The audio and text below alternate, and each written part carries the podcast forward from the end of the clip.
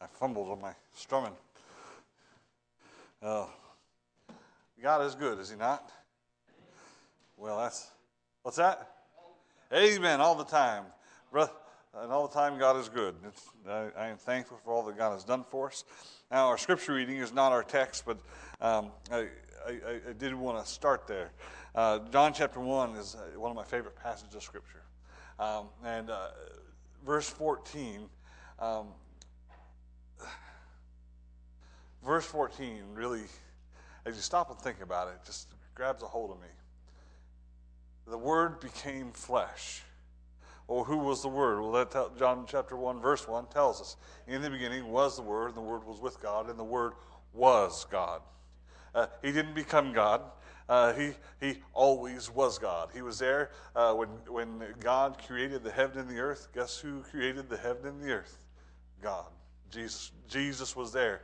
Uh, the Word uh, was, was present. In fact, the, the, Colossians tells us that He created all things, and by Him all things consist. Uh, he can, it's the power of Jesus Christ that continues to uphold all of these things. Jesus, Jesus was was didn't become deity. He didn't contain deity. Uh, the Bible says that in Him was all the fullness of the Godhead bodily. Praise God for that. And you think about this this fact that He, the Word became flesh. The, the, the power, uh, while he set aside his glory, his deity, his perfectness, his, his holiness, was, was all inside of Christ. And when he came and lived on this earth, yes, he was tempted just like we are, but he was tempted without sin. Uh, uh he, he, he was never distracted from the will of the Father. Uh, his, in fact, at 12 years old, when most boys were probably throwing pulling girls' pigtails or whatever else 12 year old boys did back then. I don't know because that was a long time ago. The, uh, the culture was different. And in fact, a lot of times they were, uh, at that age, they were, getting, they were really becoming men. Uh, but but uh, instead of doing all those things, where, where was he found at 12 years old? In the temple, asking questions. He was growing in, in his knowledge. And, uh, and, and, because uh, he had to learn those things. But, but when he lived on this earth, uh, it says, it says, the Word became flesh and he dwelt among us, and we beheld, the, the disciples beheld the glory as of the only begotten of the Father. They saw the glory of God in Jesus Christ. Now, how did they see the glory of God in Christ? They saw the attributes in Christ's life. Yes, they saw the miracles. Yeah, right? They, they saw him raise people from the dead. Yes, they, they saw the signs and the wonders that he performed. Uh, uh, but, but, but they beheld the glory of God. They beheld uh, the humility of Jesus Christ. They beheld uh, all of those things that, that, uh, that, that, that, that we look back on and we say, well, there's nobody else like him. And there'll never be anybody else like him, at least not here on this earth. The Bible says one day we'll all be like him. Uh, you have the beginning of uh, that. You have the, the, beginning of that divine nature while you're while you're still caring about that flesh and the, the flesh and the spirit battle within you. You have in you, and the, the, the and the promise of the inheritance that one day you'll be like him as he is. What a what a promise of God. But but now turning your Bibles over to to uh, Matthew chapter five. In the last couple of weeks, um, we've been talking about um, the, the, we talked about the, the characteristics of a disciple. We've been talking about discipleship and, and how uh, God has called us all to be disciples, how we're to be, become and, and teach, we're to learn and to follow after the commands of Jesus Christ. We, last week we talked about Matthew 28 and, and uh, verses 18 and 19. And, and they were to go out and they were to make disciples and they were to teach them what Jesus Christ had taught them. And we saw in Acts chapter 1 and 2 and 3 how that they, uh, the, the, those that were newly saved, those that had just become followers of Christ, they continued in the doctrine. what doctrine did they have? Well, Jesus taught them. So, so uh, it, it's easy to say, I'm a Christian, I'm a follower of Jesus. Sometimes it's good to remind ourselves what that means and what Jesus really wanted us to follow him doing. Because sometimes we put expectations on, on, on, people that Jesus never would have. Sometimes we go so, so far as when you get saved, man, you should be perfect. I hope nobody here does that because none of us fall in that category. We're not perfect. And to, to, to, to think of a brand new Christian as somebody who's going to be perfect, man, you're going to destroy th- that person. They'll, they'll, they'll be limited in their growth because you expect more th- from them than they're capable of. They need to grow just like you and I did. When you got saved, you weren't perfect. And guess what? Here's the secret we still aren't perfect. We're still growing. So we're, all, we're, we're different levels of our faith. But just like Peter said, it's good to stir up those things. Remind ourselves of those things uh, so, that, so that we don't, so that we can then walk in those things. Matthew chapter 5, we see the beginning, uh, it's not the very beginning of his ministry. Uh, he's, he has been baptized, uh, he has been tempted, uh, and he's begun to preach to repentance and the kingdom of heaven. Uh, that is the first command that all people were to follow. Jesus pr- preached repentance. You say, well, what is repentance? Is it necessary for salvation? Yes. It is absolutely necessary for, for salvation. Peter said, Repent and be baptized. Uh, and you say, Well, I believe. Well, so does the devil and his angels. Now, that does not mean that you have to completely turn your life around in an instant to be saved. That's works based. It's talking about a change of heart and a change of mind, right? Uh, I, was, I was walking in one direction, following self, the world, Satan, and my life. I was dead by trespasses and sins. But God, who is rich in mercy, put new life in me. I now have a love for God. I have a desire to serve Him. I don't know everything I'm supposed to do.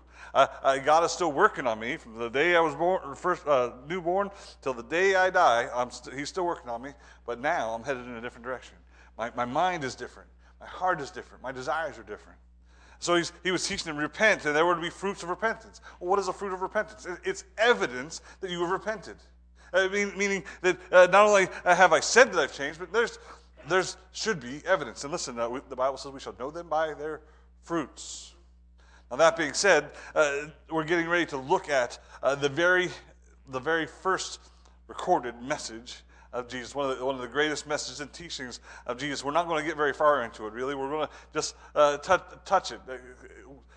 We could preach for months just on this these passages. But, but I want you to, to, to, to understand a few things. And, and, let's take this, not, not completely slowly, but I want us to, to really grasp these truths. So here in, in Matthew chapter 5, it says this. Uh, we're going to read just the first three verses. It says, In seeing the multitude, he went up into a mountain. And when he was set, his disciples came unto him.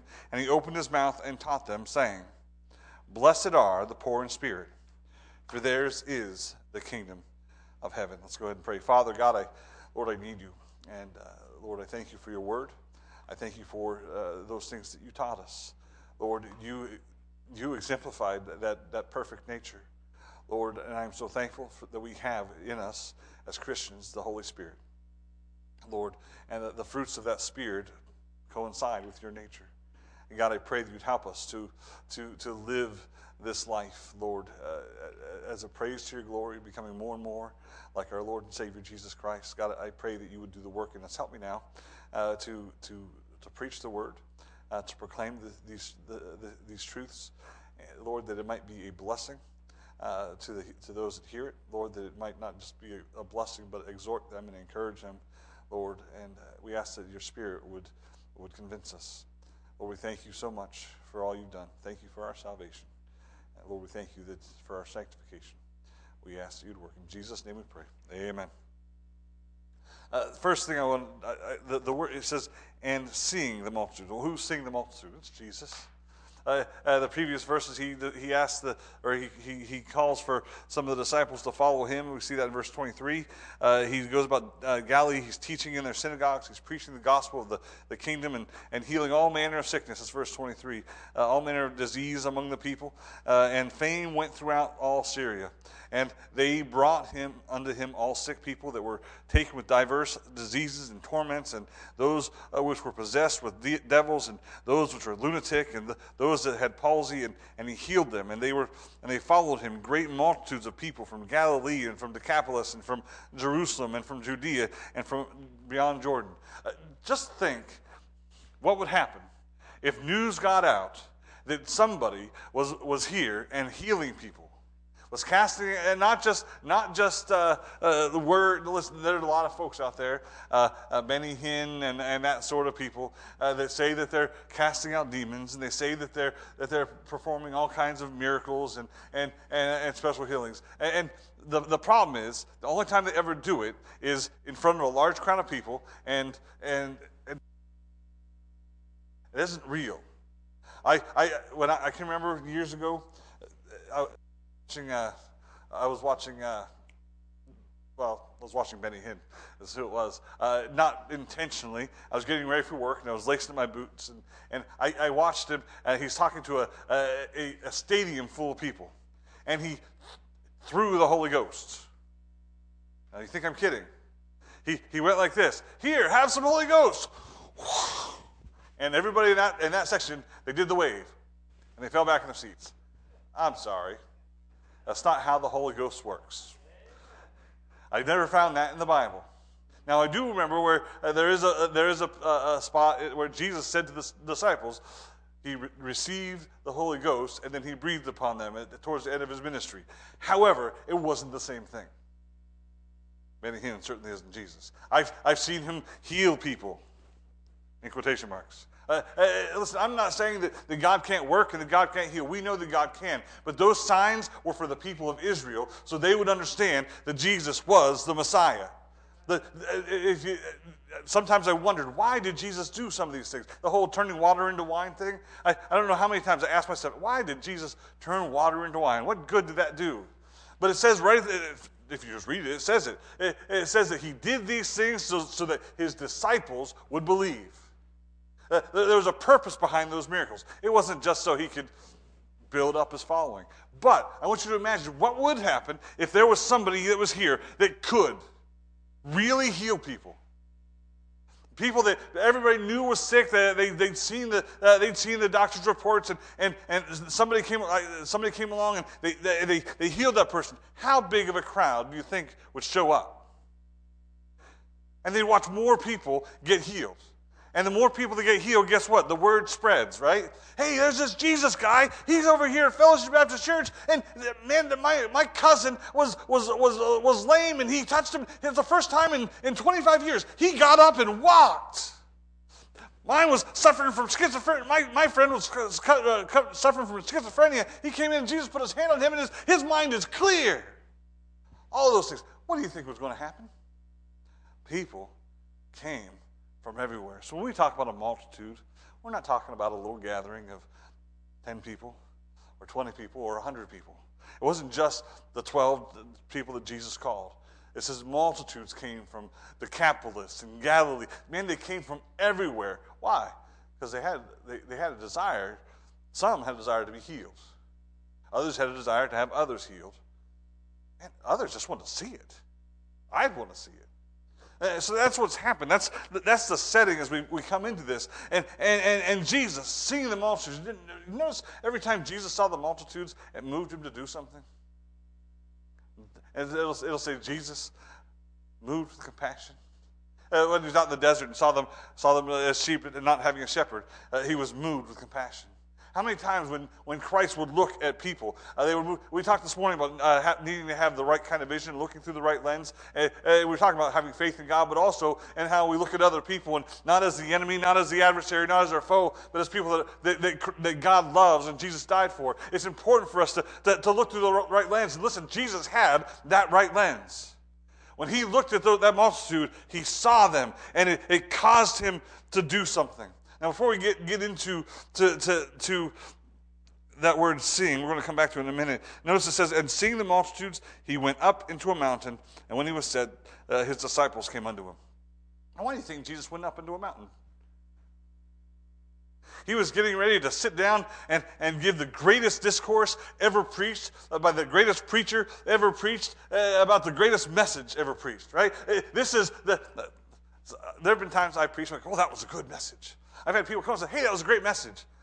Man, I wish I could have been there to hear Jesus, Jesus preach. I, it, it, it wasn't all fiery. Guess what? He didn't get up and, get up and jump up and down. He didn't uh, shout and run back and forth. I mean, I, I enjoy uh, some of that stuff sometimes when you get a, a, pastor, a preacher who's really excited. And, and I, I, had a, one of my favorite preachers, Robbie Morrison. Uh, he's still preaching today, though his health is, is poor. Uh, he, uh, uh, he used to, man, he had a, a head, red hanky, and he waved that thing everywhere. He's from West Virginia. He was a redneck. That's just what they did down there. Uh, but man, I, I enjoyed those kind of things. I was Billy Sunday would do cartwheels across the stage also swear from the pulpit. I don't know that's necessarily something that should be done, but I'm not, uh, I'm not going to judge a man that God used. I just, I just want to say this. Uh, you can have the greatest preacher in this world. Doesn't hold a candle to Jesus. And so, so Jesus is coming. He sees the multitudes he sits down. But why did he go up onto a mountain to, to, to, to, to deliver this, this word, these words? Well, I believe because he wanted to be a picture or be the fulfillment of a picture. See, Jesus was a, a better Moses. Think about what, when Moses uh, was leading the people of Israel, uh, what did he do in Exodus? Uh, he went up to the mountain and, and then came back down and he taught the people. Uh, you see in Exodus uh, chapter uh, 19, verse 3. he goes and, and he gets the word of God, the law of God, and he, come, he comes back down and, and he delivers that to the people. what, a, what a wonderful picture. That's, that's how God spoke to them back then. In the Old Testament, uh, uh, they would, the, the, God would speak to, uh, to the different prophets or the different leaders in, in, voice or in, in, message. Man, what, what an amazing thing that that, that happened. Hebrews 1 1 says at, at sundry times and diver, in, in diverse ways, God spoke to those men of God and then they delivered the truth. But look at verse 2 of Hebrews chapter 1.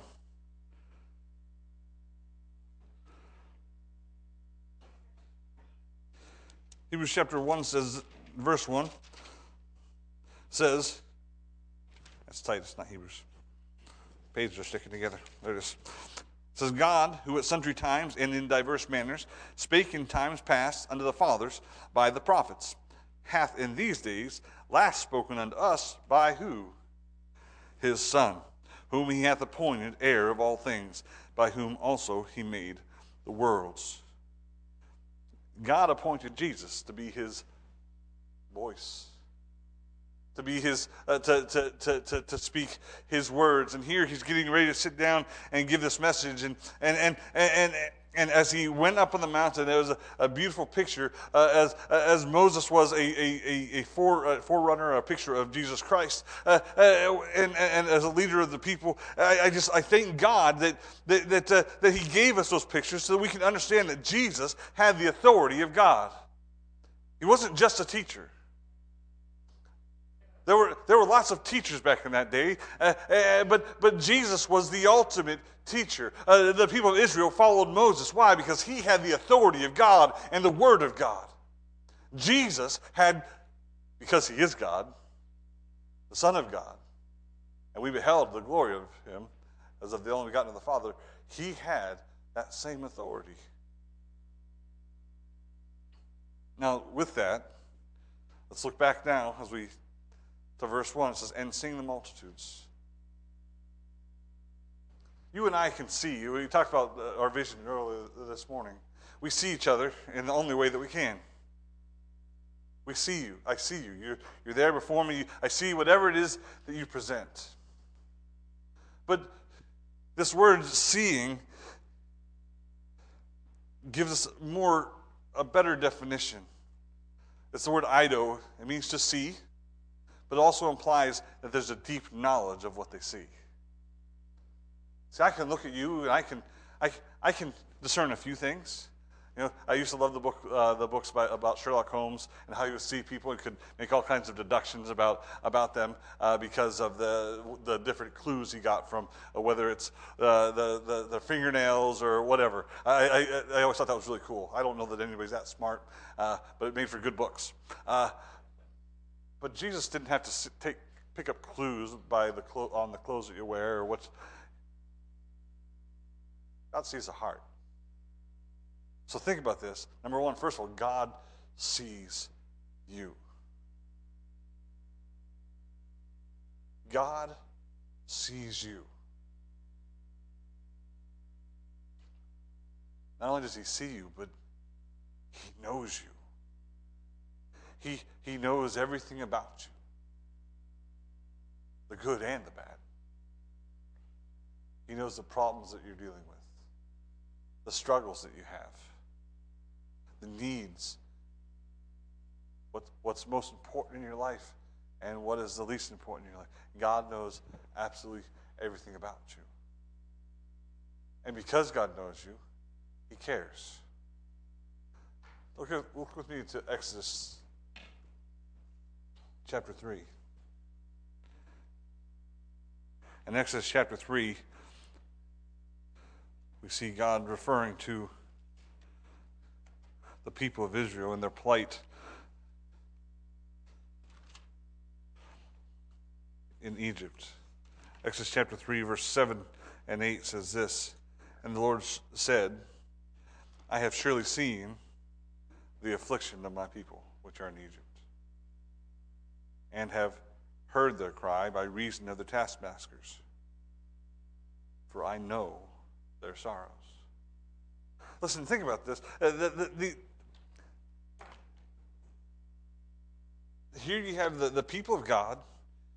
They were the, uh, the descendants of Abraham. They'd received the promises, and man, they were clinging to those promises. But instead of being in the promised land that they'd been look, that they were supposed to have been looking for, they're in Egypt. And while God used Pharaoh in Egypt to save them as a people through, through Joseph's influence, and God, that was all orchestrated by God, here they are, not victors, not property owners, not leaders, not even citizens, slaves. Slaves, uh, and, and not just slaves, but uh, as such a great number that Pharaoh, that Pharaoh was killing off their children. Think about not having any say in whether or not your child lives or dies. Uh, they just show up. That's the struggle the people of Israel going, going through at the time. And God said, I know their affliction. I, I, I know the problems they're going through. Listen, nobody knows our struggles like Jesus does. He went through all the same temptations that we do. Well, I don't think he. The Bible says the Bible says that he went through all of those things just without sin. So there is nothing that you've been tempted with Nothing that Satan that Satan that Satan didn't tempt him with. So God knows. Jesus knows. So he sees you, he knows. But not only does he know your know, know your afflictions, he's able to help. And we see that there in Exodus. The next verse says, And I am come down to deliver them out of the hand of Egyptians, and to bring them up out of that land unto a good land, and a large unto a land flowing with milk and honey, unto the place of the Canaanites, and the Hittites, and the Amorites, and the Perizzites and the Hivites and the Jebusites and all the otherites. Uh, he, he, says, I, I, I, I see them. I, I know their afflictions, and I'm here to help. God sees you. God knows exactly what's going on in your life. Whatever struggle it is, and He's here to help. Jesus was there to help. The Bible says He came to seek and to save that which was lost. See, their greatest need, uh, they may have thought they needed healing. They may have thought they needed some food. Remember, he fed the 5,000, he fed the 4,000. They, they may have thought that, that they needed other, other types of things, uh, but, but what they really needed was the Savior. They didn't understand that. They, they, they were waiting for some Messiah, but Jesus, Jesus came and he, he was going to be there. He was going to be exactly what they needed. It's exactly what we need. He says, I see them, I know them. It says, And seeing the multitude, he went up into the mountain. Now, we, we talked about who he is. He is Jesus. Uh, he's the Son of God. We talked about uh, his divine nature uh, and the fact that Moses was a picture of him as he went up on the mountain. But, but, uh, but uh, he came and, and he sat. And, and I want you to understand when he spoke, he spoke with authority. Uh, in fact, there was other times when he spoke, when he when he preached or taught in the, in the synagogues, and, and they were amazed at his his knowledge. They were amazed at the authority that he spoke with. Why? Because he's the ultimate authority. Uh, uh, Elijah, who is the ultimate authority in your life? Good answer. On this earth, who's the ultimate authority in your life? That's right. When we speak, we have authority in your life. Now, we're to be an extension of God's authority in your life, at least until you're old enough to, to, to live your own life. And, this, but, and, and the same goes for all of us. God is the ultimate authority in our life. But, but there'll be people that come into your life that will teach, uh, that will speak to you, that, that may try to give you advice or, or, or direction in your life. Do you know where we're supposed to get our direction? It isn't from our friends and our neighbors and our the Word of God. That's it. Now, it's, it, you, should, you should listen to your pastor and then compare what he says to the Word of God. Right? Uh, don't take anything I, I say as, as, as, as, as Bible unless it goes with the Bible. And then, and then you can listen to it. Because it's the Word of God that we're to live by, not the Word of the pastor. Because pastors come and go, and pastors rise and they fall. Because they're just people. But Jesus didn't have that problem.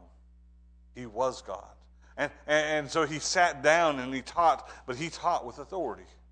And those things that, that the Word of God teaches us, we're to, we're to take those things and we're to learn of those things and we're to apply those things to our life. That's why Jesus told the disciples, as we covered in Matthew, last week in Matthew chapter 28, verse 9, that they were to, that they were to, to teach, teach or teaching whatsoever things I have commanded you right? We're to continue on in those things. So, so Jesus Christ had authority, and it, it was a deserved authority. It, it, it should grab our attention because uh, we should come and, and, sit at his feet like, like Mary did uh, while Martha was cumbered about. And, and listen, Mary sat at his feet because she wanted to learn from him. She wanted to know what he had to say. Uh, there's just, there's just these people who had seen all these miracles. Man, yes, they wanted to see some other miracles, but it was time for Jesus to sit and talk. And listen, he had the authority. So because because he had the authority to speak, he deserves to be listened to.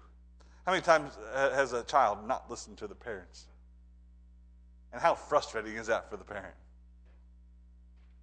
God deserves our respect. God deserves uh, to be listened to.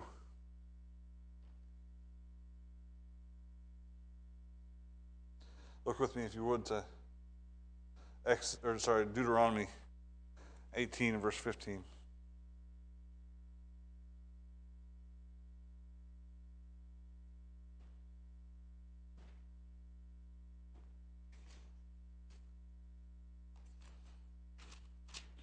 Deuteronomy 18:15 says this The Lord thy God will raise up unto thee a prophet from the midst of thee of thy brethren, like unto me.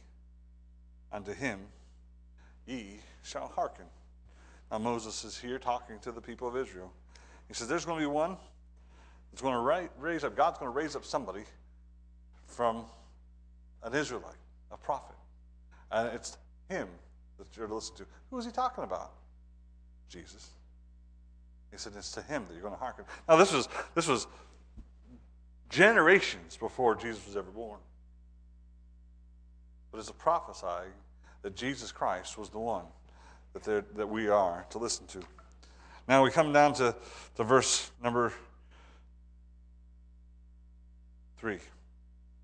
He said, Blessed are the poor in spirit, for theirs is the kingdom of God. First of all, I want to just kind of tackle this, this uh, what, a, what it means to be blessed or blessed.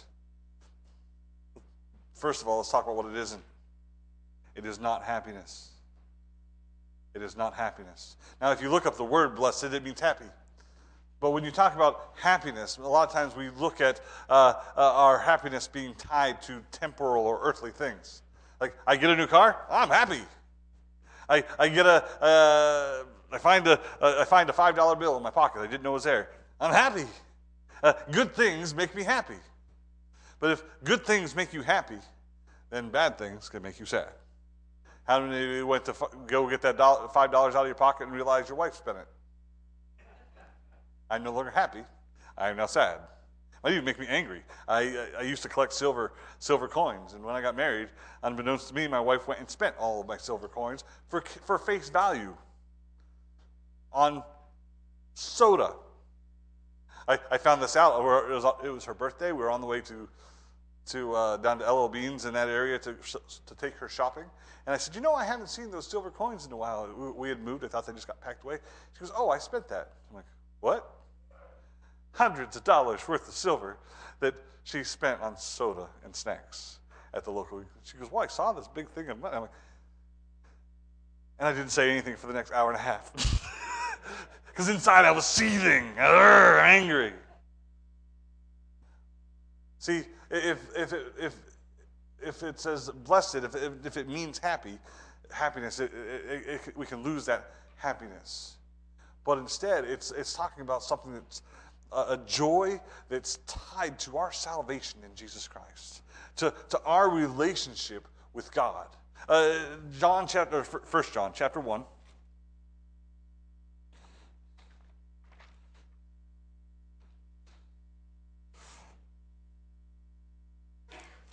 First John chapter 1, just in the first couple verses there.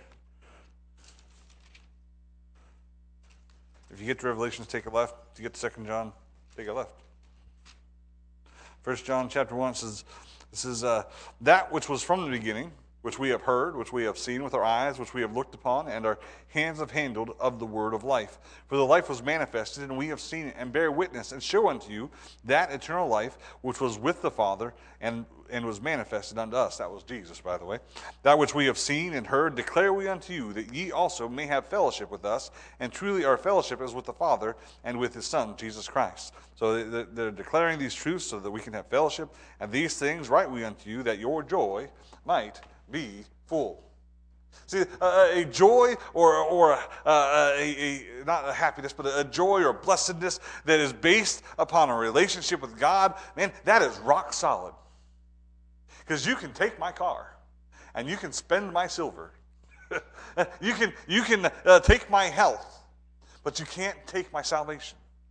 See, uh, that's why Paul and Silas, after being beaten and thrown into prison, locked uh, up into shackles, uh, at midnight were able to sing praises unto God. Not because they liked being beaten and sitting in prison. There wasn't good decor back then in the, in the prison. Uh, they didn't have a TV to watch. Uh, they, they, were there bleeding and, and but singing the whole time. Why? Because, man, they were joyful in their salvation. Uh, and we don't know what song they sang. I don't know uh, exactly what it was, but there was joy in their life. Now, uh, this, uh, this, this uh, blessedness is, is not tied to our value. It's not tied to our value. Uh, it's, it's, uh, we're not, sometimes we think we're, we're happy because we are somebody or we aren't anything. But listen, God is not a respecter of persons. He's not a respecter of persons. We say it this way the ground is level at the foot of the cross. We all need Christ. Uh, uh, sometimes people have a, a low esteem or a low, low self esteem, right? They don't think much of themselves. We don't find our value in how happy we are.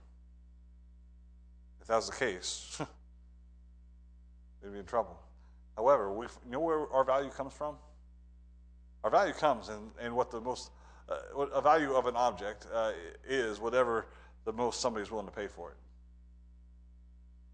You know, you go to an auction and there's no set price. I wish everything was this way. I'll pay you this. That's all I'm going to pay. You don't get you don't get to dicker most of the time or, or barter most of the time. Uh, but but in an auction, you know, you could want something, and somebody else wants something, and then you get a bidding war. And I'll pay this much, and then I'll pay this much, and then I'll pay this much, and I'll pay. This. And before you know it, there's you know you're paying out the nose for something that wasn't worth half that much and say, well, sold at auction for this much. So anything else that's similar to that would be, their, its value would be, would be based upon what somebody has spent for it. Jesus Christ died for you. He spent his life for you. He shed his blood for you. He values you. Uh, he values more, you more than anybody else in this world. I love my wife to death. Not literally to death, but I love my wife to death. I love my kids. Man, I, I would give my life uh, for my kids. But I, I tell you this Jesus values my family more than I do. And their value comes not in what I think they're worth, or what you think they're worth, or what they think they're worth. Their value is, and my value is, in what Jesus thought we were worth. And man, He loved us. So much so that even though while we were yet sinners, Christ died for us.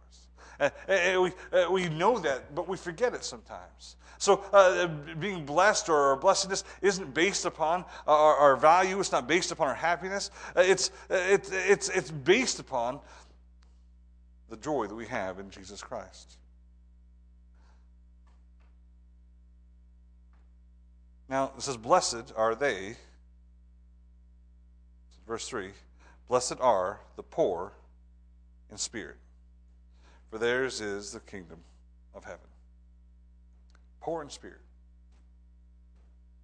We talk about humility, and what that's what that's that's what it's talking about. It's talking about our, our humility. But I don't think that many times that we really have a, a good understanding of humility. But that word poor, it gives us a better definition. Because I'll say, oh, have you ever heard somebody, I'm humble, right? They're not humble, they're bragging about their humility. That's a, that's a fake humility. Uh, I, I don't need anybody to know my name while I'm here. I'm, I'm just a helper. I just, no, by declaring yourself so, there goes the humility part of it.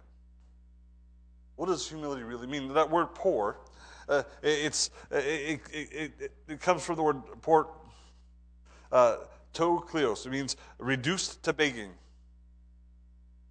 destitute of wealth, influence, power, honor, virtue, eternal riches, one who is helpless and powerless to accomplish anything. We are poor in spirit. We are poor in spirit. Uh, there's a good picture in Luke chapter 16 of somebody who's poor. In fact, it's, a, it's another phrase, uh, another time that Jesus used the word poor uh, as, as, he gave this, uh, this, this account. Now, many people would say it's a parable. However, uh, the poor man is uh, named. His name is Lazarus. Turn over with, with me, if you would, to Luke chapter 16. 19 through 21.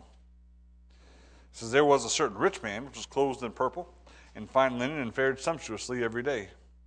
And there was a certain beggar named Lazarus who was laid at the gate and full of sores and desiring to be fed with crumbs which fell from the rich man's table. Moreover, the dogs came and licked his sores. That is a poor man. The, the picture of a poor man is, is one of a beggar, one who has absolutely nothing. Now, we here in America don't understand that, right? We, we, we, we may not have as much as somebody else does, but there are very few people that have nothing, and most of them live under a bridge. And even they probably have a box uh, and, and are able to get some food together. Uh, uh, but I, I, want you to understand we have a poor concept of what it means to be a beggar. It means someone who, who, who has nothing for himself and, and, and is required to beg for whatever he gets. We need to understand that as, as we stand before God, He is all powerful. He has all the riches in the world. And, and, and, that's, that's wonderful. I, I praise God for that. But as we stand before Him, we have nothing to offer. And we are in need of all He has to offer. I have no righteousness of my own. I am I am beggarly in that aspect. I, I, the Bible tells me that uh, all my righteousness is as, is as filthy rags. There is none righteous, no, not one. There is no hope of me gaining access to God because of my righteousness. Just like this poor, uh, this poor man Lazarus, laying outside the, the, the, the, the rich man's uh, door, uh, had no hope of sitting at that man's table and eating any food. Uh, he was just outside there waiting for the, for the mercy and, and, the, and, and the, the, the gift of that man to let him eat of the crumbs with the dog dogs. Now we say that's that's terrible that he had to go through that. It is. I, am not saying that anybody should ever physically have to go through that, but we need to understand that as far as God is concerned, that's what we are to be like. Poor in spirit, reduced to begging, destitute of wealth. There is nothing in my pockets. I can carry nothing with God, destitute of influence. I can make uh, on my own. I cannot. Uh, I cannot get God to do anything for me. Now that does not mean God will not answer my prayers, but He doesn't answer them because of me. He answers those prayers because of who? Jesus. Because of Him, we can boldly enter into the throne of grace. So I need to understand that it's all in Christ. I, I, we're to pray, we're to go to God, and yes, that we have been adopted into the family, but all of that is because of Jesus Christ, not because of us. We're to be poor in spirit, destitute of wealth, influence, power. I can I can do nothing without God. Nothing. I have no strength to go on. I, without God, I would not be standing here speaking. See, we need to learn that we really rely on God for everything. We get in our mind that I can do this and I can do this and I got this and I can do this and this and that. Only by God's grace can you do any of those things. I can work and make money for my family only because God allows you to have a job and it allows you the strength to be able to do that job. Well, everybody can, not everybody can. By God's grace, we can do those things.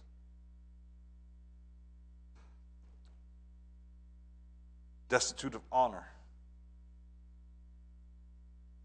A lot of times we put ourselves up on that pedestal a little higher than we ought to be. In fact, we always do.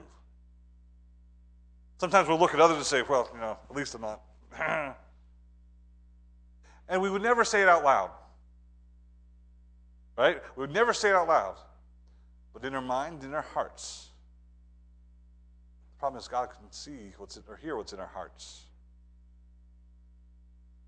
Truth is, we aren't anybody. We shouldn't lift ourselves up. We have no honor. We should, uh, when we go into a room, we should always find the, the least conspicuous place as far as uh, in, in, the presence of God. And uh, we should never put ourselves before others. But what did the disciples always do? Listen, I, I, I, we talk about us, but the disciples did the, the very same thing. They're arguing about who's going to sit at the right hand and left hand of, of Christ. Uh, uh, it, it's within our, our human nature to want that. But listen, we're to set aside that nature we're to put on the nature of Christ, who, according to Philippians 2, was humble of mind and laid aside his glory so that he could become a man, a servant even, suffer death for us. No honor, no virtue. Virtue is uh, can be said a couple different ways, whether it's righteousness, goodness, or strength. And the truth is, we don't have any of that without, without God. Or to be poor in spirit. Also says eternal riches. Without, we, I'm so glad that I have a home in heaven. I am so glad that, that, that I've been adopted into the family, and that one day, uh, one day, according to Ephesians, I'm going to see the, the, the, the exceptional riches according to uh, his loving kindness in, in Christ Jesus. But it, it's all because of Christ Jesus. I've got a new body. The Bible says I've got a mansion in heaven. I mean, I, there are streets of gold. I, it's going to be amazing up there. There are eternal riches, and even more than that, whatever riches are given to me, whatever crowns are given to me, I, am going to sort of cast them back at His feet. Why? Because they're not for me. I'm not worthy of those things. I'm going to, I'm going to, even if I think I'm worthy of those things now, you know what that tells me? I'm not going to get any of those things, because because uh, all those works were then were then wood, hay, and stubble. But as I humble myself and as I am really truly poor in spirit, I don't want those things. Jesus Christ deserves all those things because he's given me whatever virtue I have. He's given me whatever eternal riches I have. And, and the last part here says, it says, I'm helpless and powerless to accomplish anything. Without Christ, listen, uh, uh, God calls us to do certain things. Uh, we're called to preach the gospel. We're called to, to be a witness. We're called to do a lot of things. And a lot of times we try to do things on our own. I could get up here and preach the message and do it on my own, and I could if I had the ability, could, could preach a great message. And man, I could, I could wow everybody with my use of the, the, the English language. I've got, a, I've got a preacher friend of mine. Uh, that guy has a way with words. I have to stop and listen very carefully to hear what he said. He uses big words, like big words. And I'm like, how did he get so smart? And I can listen to him, man, it and it's okay to have all that stuff. There's nothing wrong with that. But here's the thing. Whether you speak with little words or big words, the only way we accomplish anything is through the grace of God. The only, the only way that we're able to, to see a soul saved is because we were obedient to what the Word of God said, and we did it in the power of the Holy Spirit. The only way I preach a message that, that changes the heart of anybody. Listen, it's not my message, it's the Spirit of God that does that. And we need to come to an understanding that there's nothing that we have to offer God. That's what it means to be poor in spirit.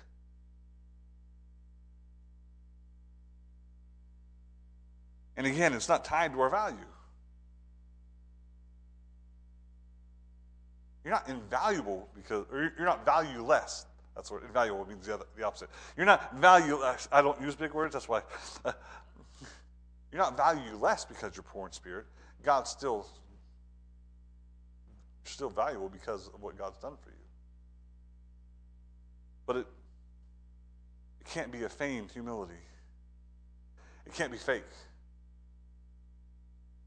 There's some people that they're humble and they'll tell you about it. We've got to mention that. That's not true humbleness.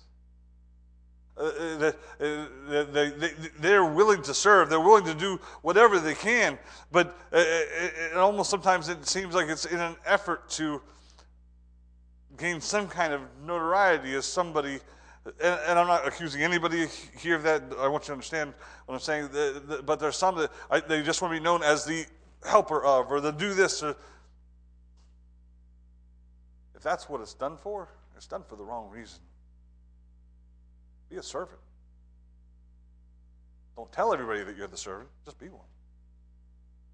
It can't be a feigned humility. So, Proverbs chapter 15, verse 33.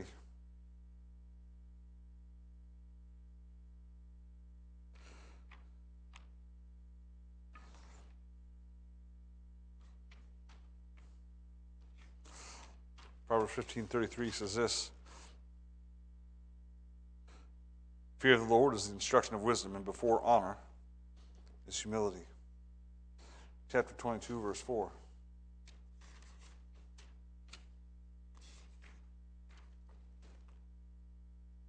By humility and the fear of the Lord are riches and honor and life.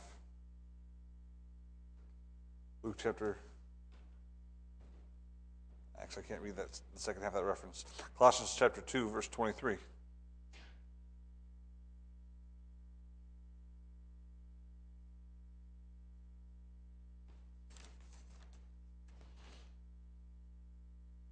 which things have indeed a show of wisdom in will, worship, and humility. Notice it says a show. You need to be very careful of things that have that false humility. 1 Peter 5 5 and 6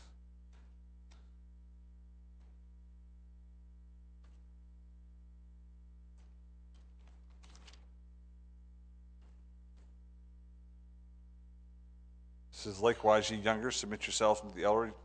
Yea, all of you be subject one to another, and be clothed with humility. For God resisteth the proud, and giveth grace to the humble.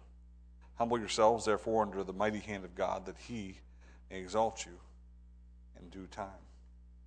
Philippians 2, you don't have to turn there. It says that uh, we are to have the same mind as Christ Jesus. It says, verse 5 let this mind be in you which is also in christ jesus who being in the form of god thought it not robbery to be equal with god but made himself of no reputation and took upon him the form of a servant and was made in likeness of men and being found in fashion as a man he humbled himself and became obedient unto death even the death of the cross wherefore god hath highly exalted him and given him a name which is above every name remember the bible says there back in john 1 that the word became flesh why did I start with that? Because just like the Word became flesh, we're to flesh out the Word. What do I mean? We are to be what Christ was. And Christ was humble. It is not easy for us to really grasp that. It isn't even necessarily easy. It isn't easy for us to live that out. Uh, and hard many times for us to acknowledge it. But we'll even sing about it rock of ages, cleft for me, right? It says, in, in, verse 1 says, Nothing in my hand I bring, simply to the cross I cling. At the cross, we, sing at the cross all the time. It says, uh, Would he devote that sacred head for such a worm as I? David said, I'm not a man, I'm a worm.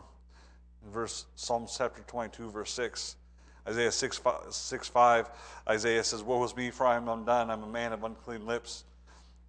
1 Timothy 1.15, Paul said he was the chief of sinners. Luke chapter 5, verse 8, Peter said, uh, in, in the presence of the Lord Jesus, I am a sinful man, depart from me. What was that? Real humility. Real humility. How do we see ourselves? The Bible says that we're to humble ourselves that He might lift us up. When we approach God in prayer, we are to come humbly. Uh, we talked about uh, the First Chronicles chapter, First or Second Chronicles chapter seven. Uh, I don't remember which one it is. First Chronicles, right? Turn to it real quick.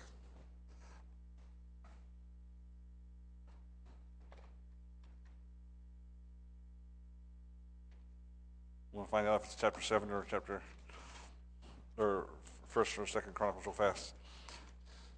Chapter 7, verse 14. Second Chronicles, thank you. It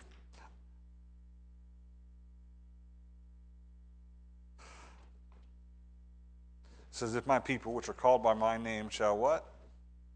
Humble themselves. This humility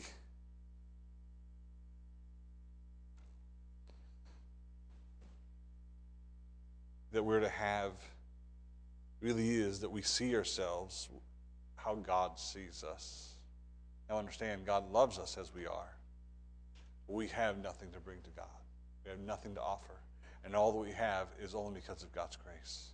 And as we come in prayer, we need to come humbly. Listen, why do we ask for things?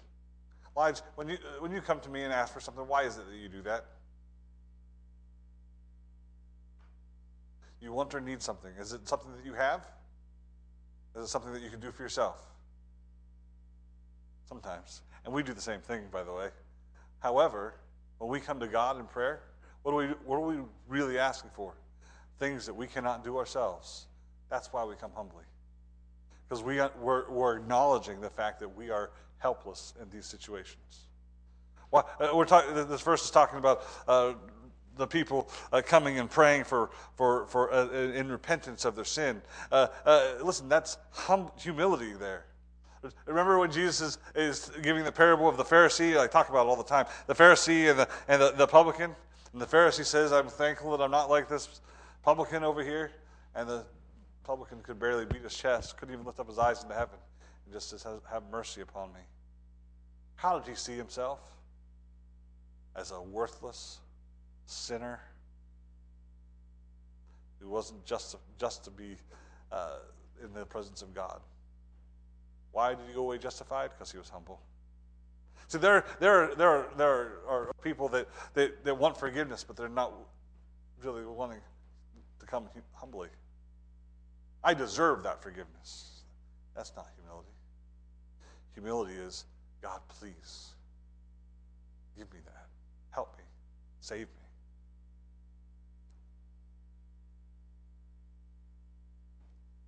How do we see ourselves? How do we approach God? According to Jesus, that it is that we are blessed, joyful, as we come to God poor in spirit, and that we shall receive the kingdom of God. Now, this isn't something necessarily that we that we have to, it's not just something that we do? This is something that we become. Because that old man and you and me, that old nature, man, it's a proud nature. But that new man in us, that new man is more and more like Jesus Christ as we allow the Word of God to renew us, renew our minds and our hearts and our spirits. So as we go out of here today, remembering this very first sermon that Jesus preached and remembering how he lived as our example. And we go out humbly. Humility is a hard lesson to learn. It's a hard way to live. But in all honesty, that's how Jesus lived. The glory of God in heaven, who created everything, came down to this earth and allowed mankind to humiliate and batter and kill him. When we think about that, how humble should we be? May God help us to live it. Father, we thank you for this day. God, I thank you for your word. Lord, I thank you for the things that you taught us. Lord, and Lord, you didn't just teach by your word, you taught by example. So, Lord, I thank you for that, and I pray that you would help us to apply uh, this simple truth, Lord, to our lives.